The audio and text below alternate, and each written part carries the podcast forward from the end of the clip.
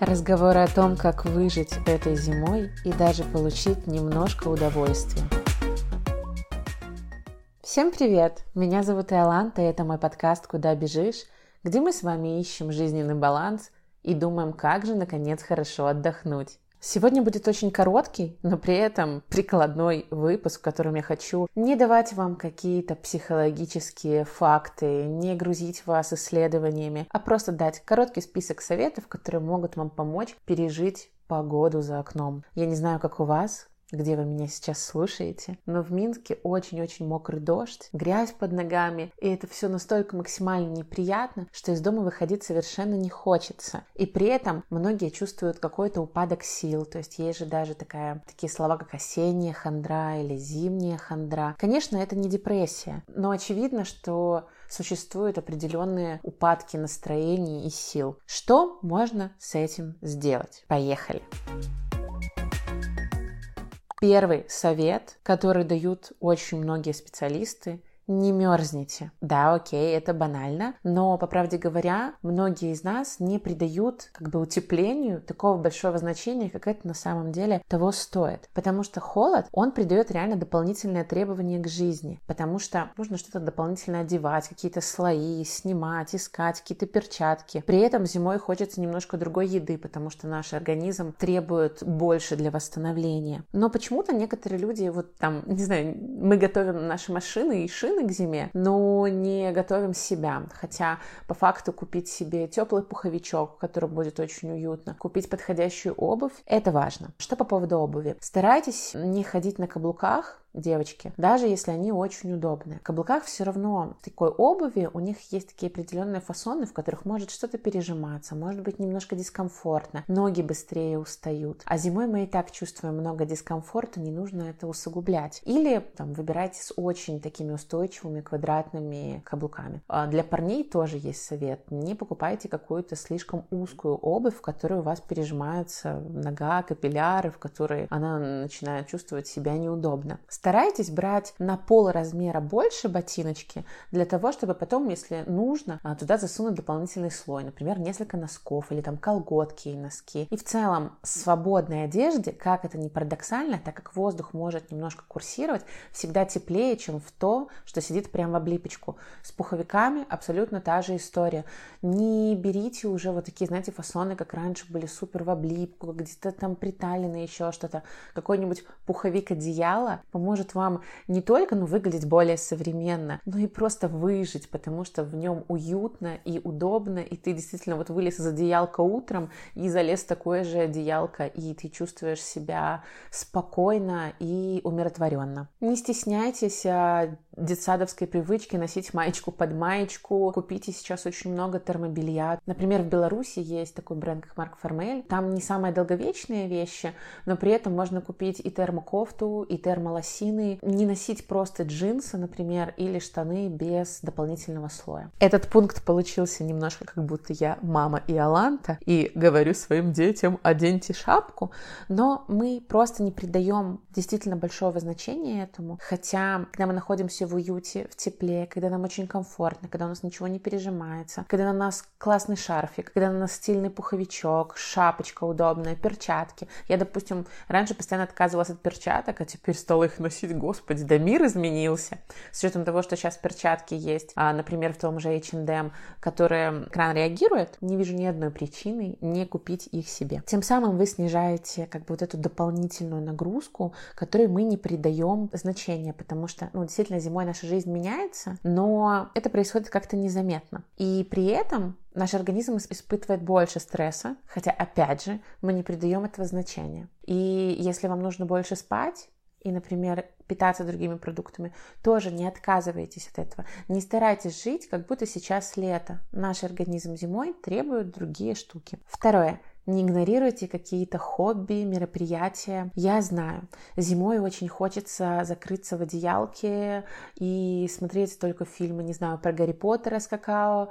Довольно часто мы чувствуем себя изнеможденными, невыспавшимися, то есть мы постоянно какие-то усталые. И в этот момент очень хочется отказаться от спорта, от бассейна, от того, чтобы выйти лишний раз со своими друзьями куда-то погулять, не знаю, даже от кино. Мы от всего этого отказываемся отказываемся. Знаете почему? Потому что когда у нас возрастает стресс осенью, зимой, он возрастает, мы начинаем как будто сбрасывать с себя все лишнее, то есть сбрасывать с нашей жизни и с нас какую-то шелуху. То есть мы можем отказаться от любимых занятий и мы это делаем потому, что нам кажется, что вот сейчас наш организм должен восстановиться, а для этого ему нужно перестать двигаться и делать что-либо. Но на самом деле то, от чего мы сейчас отказываемся, это и есть те самые вещи, которые дают ресурсы, позволяют восстановиться и при этом наполняют нашу жизнь яркими красками, смыслом, делают ее интересной. Ну, Интересная жизнь — это главный секрет к work-life balance и счастью, честно. И нужно понимать, что если мы отказались от какого-то хобби или дела зимой, на его место придет что-то другое, потому что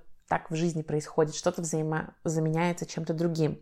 И поэтому Часто мы начинаем именно зимой больше работать. Ну а что еще делать? Сидишь себе в компьютере и работаешь. Или, например, начинаете больше скроллить социальные сети. И от этого тоже нагрузка на наш мозг и глаза, и даже шею возрастает. Хотя мы думаем, что тем самым, отказавшись от походов там с друзьями в бар, мы уменьшили нагрузку. Попробуйте немножко перестроиться и подумать, что вы откинули сейчас зимой, и, может быть, вернуть его хотя бы в каком-то немного измененном формате. Несмотря на всю эволюцию, мы обычные там живые существа и зависим от природных циклов, хотя многие об этом не задумываются и отрицают. И нужно задавать себе вопросы и понимать все, что происходит, и стараться входить в эту зиму с какими-то минимальными потерями, несмотря на то, что весь наш организм уже там с октября пытается уйти в режим энергосбережения. Что советуют в этом случае, когда мы чувствуем себя хуже, меньше, как будто нет ресурсов и хочется только полежать? Парадоксально, но когда тяжело,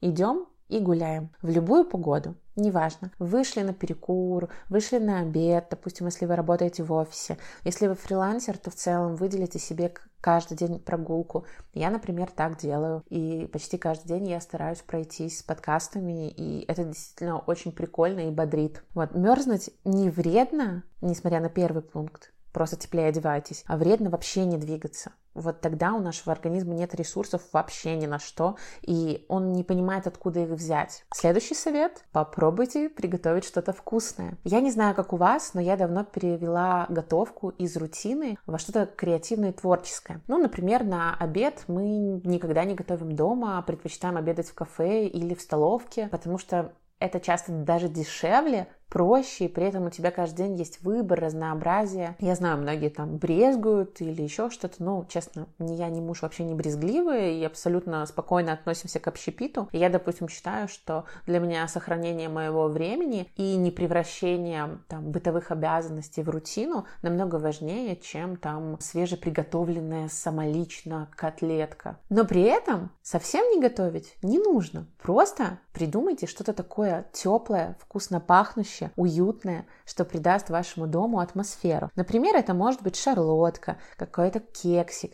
печенье имбирное. То есть что-то такое очень домашнее и почти из детства, что вернет вам настроение. И важно, чтобы сам процесс готовки доставлял удовольствие. То есть если он вам не доставляет, просто вычеркивайте этот пункт. Но вот для меня, так как я готовлю что-то, допустим, один раз в день или один раз в два дня, мне приготовить какую-то выпечку, которую я никогда на самом деле почти не готовлю, доставляет неизменное удовольствие. Кстати, такой лайфхак для читеров. Если вы совсем не любите готовить, но очень хотите запах, атмосферу, уют, купите себе свечи. Это прям для меня открытие этого года. У меня есть несколько свечей. Одна большая из Юска с запахом ванили, одна от органического бренда с запахом имбирного пряника, чтобы вы понимали, как я, насколько я люблю готовить выпечку. И когда мне хочется уюта, а мне его хочется каждый день вечером перед сном, я зажигаю их Точнее, я вначале проветриваю, делаю дома какую-то прохладную обстановку, а потом зажигаю фонарики и зажигаю свечи. То есть гирлянды — это не то, что должно быть только на Новый год, как у нас зачастую привыкли. Но если вы посмотрите, например, какие-то американские фильмы или Pinterest, или Инстаграмы, то вы увидите, что у них зачастую что-то свисает, какие-то фонарики, какие-то гирлянды, неважно, какие-то отдельные инсталляции, и они у них и летом, и осенью, и весной, неважно, они у них по вечерам горят постоянно. И я когда это увидела, для меня это было какое-то открытие, вау, так можно. И теперь у меня в доме гирлянды есть в каждом углу. И знаете, когда ты вечером после работы чувствуешь потерю ресурса, а это чувствуют почти все даже если вы мега-терминатор, по какой-то причине вот эта атмосфера уюта, тепла, мерцания, свечи, теплый свет от гирлянды, он создает атмосферу, как будто ты в какой-то, не знаю, сказочной книге или фильме. И лично мне это очень быстро помогает восстановиться и лечь спать с каким-то очень приятным, умиротворяющим настроением. Поэтому клевый совет попробуйте. Каждый день делайте себе приятные мелочи. Что это значит? Напишите вообще список, что вас радует. Это прикольно, попробуйте. То есть я такого раньше не делала, а потом написала, что действительно заставляет меня улыбаться. И это много что обо мне сказала. Вот, попробуйте написать такой список и каждый день выбирать по одному пункту, которому вы будете себя радовать. И знаете, когда ты каждый день знаешь, что будет что-то приятное, жить зимой с, этим, с этими какашками за окном немножко легче. Не забывайте включать музыку для вдохновения, особенно когда вы работаете. Я, допустим, люблю на Яндекс Музыка разные плейлисты. Там есть, например, для шумного open space или для работы в офисе, или когда ты читаешь книги. Ну, то есть мне в целом Яндекс очень нравится благодаря своим прикольным подборкам. Если вы вообще не любите музыку, не стоит заставлять себе ее включать. Но в целом, как фон, например, фрилансеру, который работает дома, где-то на заднем плане, это вполне приятно, и это тоже позволяет не чувствовать какое-то, возможно, иногда одиночество или какую-то такую зябкость и унылость. Следующий пункт, который я учитывала, когда делала ремонт, это добавьте максимум света. В наших странах это тоже почему-то не всегда принято об этом думать, но я когда читала о Дании, и знаете, вот эти всякие хюги и все эти модные мейнстримовые штуки, но оттуда тоже можно чего-то подчер- подчерпнуть. И я читала о том, что у них нету какого-то одной там супер яркой люстры, то есть они вообще не видят в этом смысла, или там очень точечных светильников, очень ярких. У них в каждом месте квартиры продумано, что они там будут делать, и использовано специальное освещение именно для этих целей. Поэтому, если у вас только люстра и нет какого-нибудь торшера, под которым вы будете уютно читать, делать какое-то хобби, вязать и так далее, обязательно задумайтесь над этим. Это даже важнее, чем основной свет, и пользоваться вы этим будете чаще. И при этом вот эти все дополнительные источники освещения, они придают атмосферу и какой-то уют. Ну и Почему это еще нужно? Зимой меньше света, а мы скучаем по солнышку, и нам, нашему настроению, организму он необходим, поэтому можно, например, выходить на улицу в светлое время и обязательно гулять. Это возвращаемся к там, одному из предыдущих пунктов. Либо вечером старайтесь включать больше светильников у себя дома. При этом за пару часов до сна снижайте интенсивность освещения для того, чтобы выработать меланин и чтобы вы спали более качественно. Следующий пункт. Нужно не забывать общаться со своими друзьями, близкими, семьей. Я не думаю, что кто-то об этом не знает, но я читала такие исследования, что чем больше у человека социальных групп, в которых он чувствует себя состоявшимся, уважаемым и комфортным, тем он счастливее. Кстати, у нас будет выпуск именно по поводу счастья, где мы разберем это подробнее, но вот сегодня только так коснулись. И то есть, если у вас, допустим, есть э, семья, у которой хорошие отношения и где вас поддерживают, если у вас есть друзья, ну, может быть, даже несколько или разные компании, если у вас есть, допустим, какой-то кружок по интересам, а, учеба или работа, и везде там, конечно, может что-то случаться, но в целом благоприятная обстановка, вы чувствуете намного больше наполненности и ресурсов. И мы такие, большинство из нас все-таки довольно тактильные, поэтому пообниматься, подержать за руки, устроить для всей семьи вместе с мамами и бабушками просмотр какого-нибудь нового блокбастера. Это же круто. Мы периодически дедушке включаем какие-нибудь новые фильмы про войну. Вот ему нравится эта тема, что и понятно. Когда была война, ему было пять лет. Это интересно. Это клево проводить время вместе. А буквально на прошлой неделе а, я, муж, отчим и дедушка смотрели бои мужские. Ну, то есть это вообще не то, что я люблю, но всем вместе смотреть было, ну не знаю, мне кажется, я запомню это на всю жизнь, этот день. Необходимость поддерживать базовые эмоциональные какие-то связи с другими людьми — это одна из основных наших эмоциональных потребностей. И даже если мы себе в этом отказываем или начинаем врать, ну там, что нам не нужно общение, мы там волк-одиночка — Окей, да, есть интроверты, но интроверты не значит, что им не нужна близость от других людей. Это реально одна из самых базовых потребностей, которые вложены в человека с рождения. Не нужно это отрицать, а лучше, если у вас, возможно, мало какого-то тактильного контакта или мало друзей, подумать о том, как это исправить. Насколько удовлетворена эта базовая потребность, настолько и зависит наше эмоциональное благополучие. Нам действительно очень важно чувствовать себя своими и всегда знать, что тебя любят и ждут. Особенно зимой или осенью, потому что ну, плохое настроение — это частый гость и спутник этих сезонов. Что делать, если вдруг у вас мало каких-то контактов, знакомых или друзей? Не ждать от мира этого, не ждать от других людей первого шага, а попробовать сделать что-то самому. Например, может быть, у вас был в школе друг, с которым почему-то потом разошлись дорожки, и вы давно не общались? Позвоните ему или напишите. Вспомните какого-то, может быть, человека, с кем вы поссорились, хотя до этого там всегда были в хороших отношениях, и вас, возможно, это гнетет. Закройте гештальт, встретитесь, попейте кофе, не стесняйтесь, не бойтесь. У меня иногда бывает, когда там мои друзья не могут никуда пойти, я пишу в сторис у себя в Инстаграме, а, там, кто хочет пойти вот на это кино, или кто хочет пойти выпить кофе. То есть у меня потребность в общении с другими людьми, она очень-очень сильная.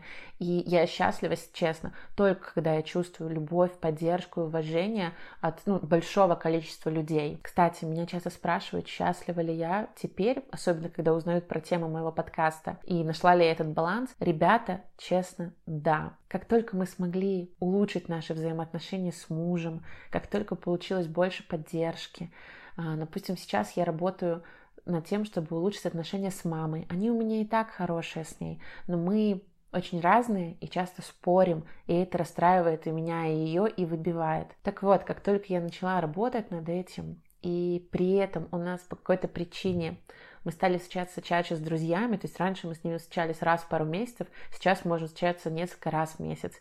И это просто не представляете, как у меня уровень счастья внутри рванул именно вообще не из-за денег, работы, еще чего-то, только благодаря поддержке и общению с близкими людьми я стала максимально вот из возможного на данный момент счастлива, спокойна и уверена в завтрашнем дне. Но вернемся к вам. Попробуйте пообщаться с вашими коллегами. Вы работаете на одном месте, у вас уже должны быть какие-то общие интересы. Предложите сходить вместе в кино или в бар. Например, я три года назад уволилась из Артокса, при этом мы до сих пор раз в пару месяцев ходим в бар, а, какой-нибудь выбираем интересный, пьем крафтовое пиво, болтаем, ржем, и нам всем очень комфортно и весело. Так не отказывайтесь от этого, попробуйте наладить отношения со своими коллегами.